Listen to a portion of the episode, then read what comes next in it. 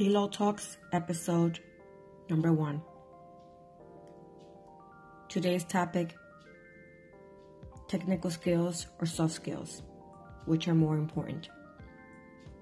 Welcome to our very first episode of Pillow Talks, a series of late evening podcast episodes featuring a wide range of personal, raw topics, covering topics such as spirituality, education, HR, entrepreneurship, leadership development, organizational development, healthcare, family, pets, career, travels, coaching, humanitarian services, diversity and inclusion, and much more.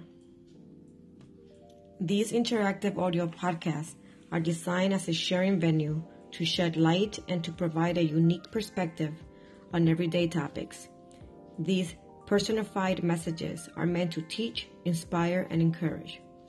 We hope that you will listen to our bite sized, digestible episodes and engage by sharing, interacting, and asking respectful topic related questions.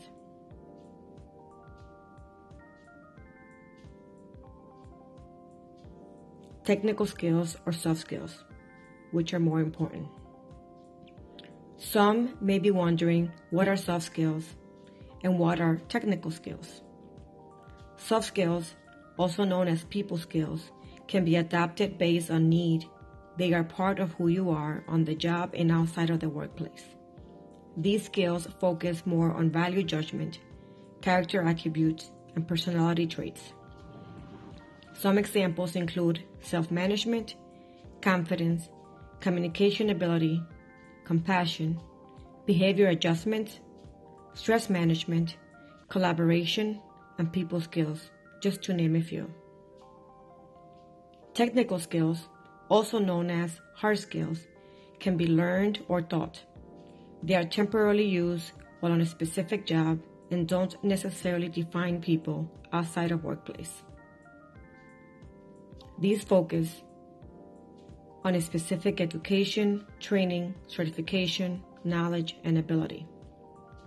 Some examples include ability to speak a foreign language, conduct trainings, computer programming, scientists, doctors, and such. Which is more important? Several studies have been conducted by Wall Street, Attico, and others in the field, and the findings concluded that senior executives reported by over 80% in the combined studies that they felt Americans lacked important soft skills necessary to be successful in the workplace and in order to work effectively with others, such as teamwork, conflict resolution, collaboration, etc. Because soft skills portray how a person interacts with others and relates to emotions and insights, these attributes become extremely helpful, unlike hard skills that are learned. In short, they are both important and valued because they are both essential on the workplace. And while some workplaces may need one skill over the other a little bit more, a person with soft skills can become more valuable since they can be taught and adapt to engage in learning technical skills if they desire. Historically, many employers focus their hiring practices based on the need for specialized technical skills and didn't pay much attention to the soft skills. However, the market is changing and is changing very rapidly. In my consulting practice, I am seeing more coaching requests from top level organizations and executives looking for help in the interviewing process for individuals who possess soft skills and ideally have a balance of the two. And while coaching works and it's helpful to get willing and committed individuals to learn soft skills and change their ways, it is often a longer journey to learn after years of being who they are and doing what they do. Undoing past behavior is often challenging. However, it's never too late to learn new behaviors and to learn new skills. The great news is that it is possible and it can be done successfully.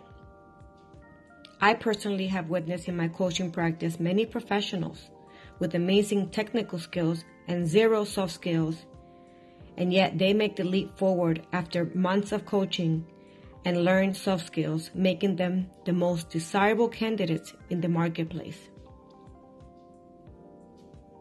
Because in order to do effective work, you need to have the essential technical skills to perform successfully, but you also need soft skills to complete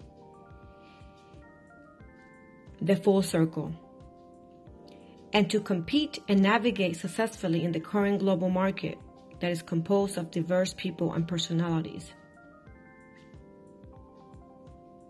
Ask yourself this question. If you had to see a medical provider and both were equally qualified, affordable, and available, and both had the same level of technical skills, who would you select? Dr. A, who is rude, arrogant, dismissive, and treats patients like a number? Or Dr. B, who is kind, respectful, treats you kindly, compassionately, and caring, takes his time, and treats you like a person? Who would you choose? They both display the necessary technical skills, but only one possesses both. Technical and soft skills are both important. However, I don't know about you, but I will certainly select Dr. B, who possesses both the technical skills and the soft skills. Well, this is all for today. I hope this has been helpful. Remember, we are here to help you reach new horizons because it is not always the strongest or the smartest who endures, but those who best adapt, navigate to change, and are coachable. Until the next time, God bless.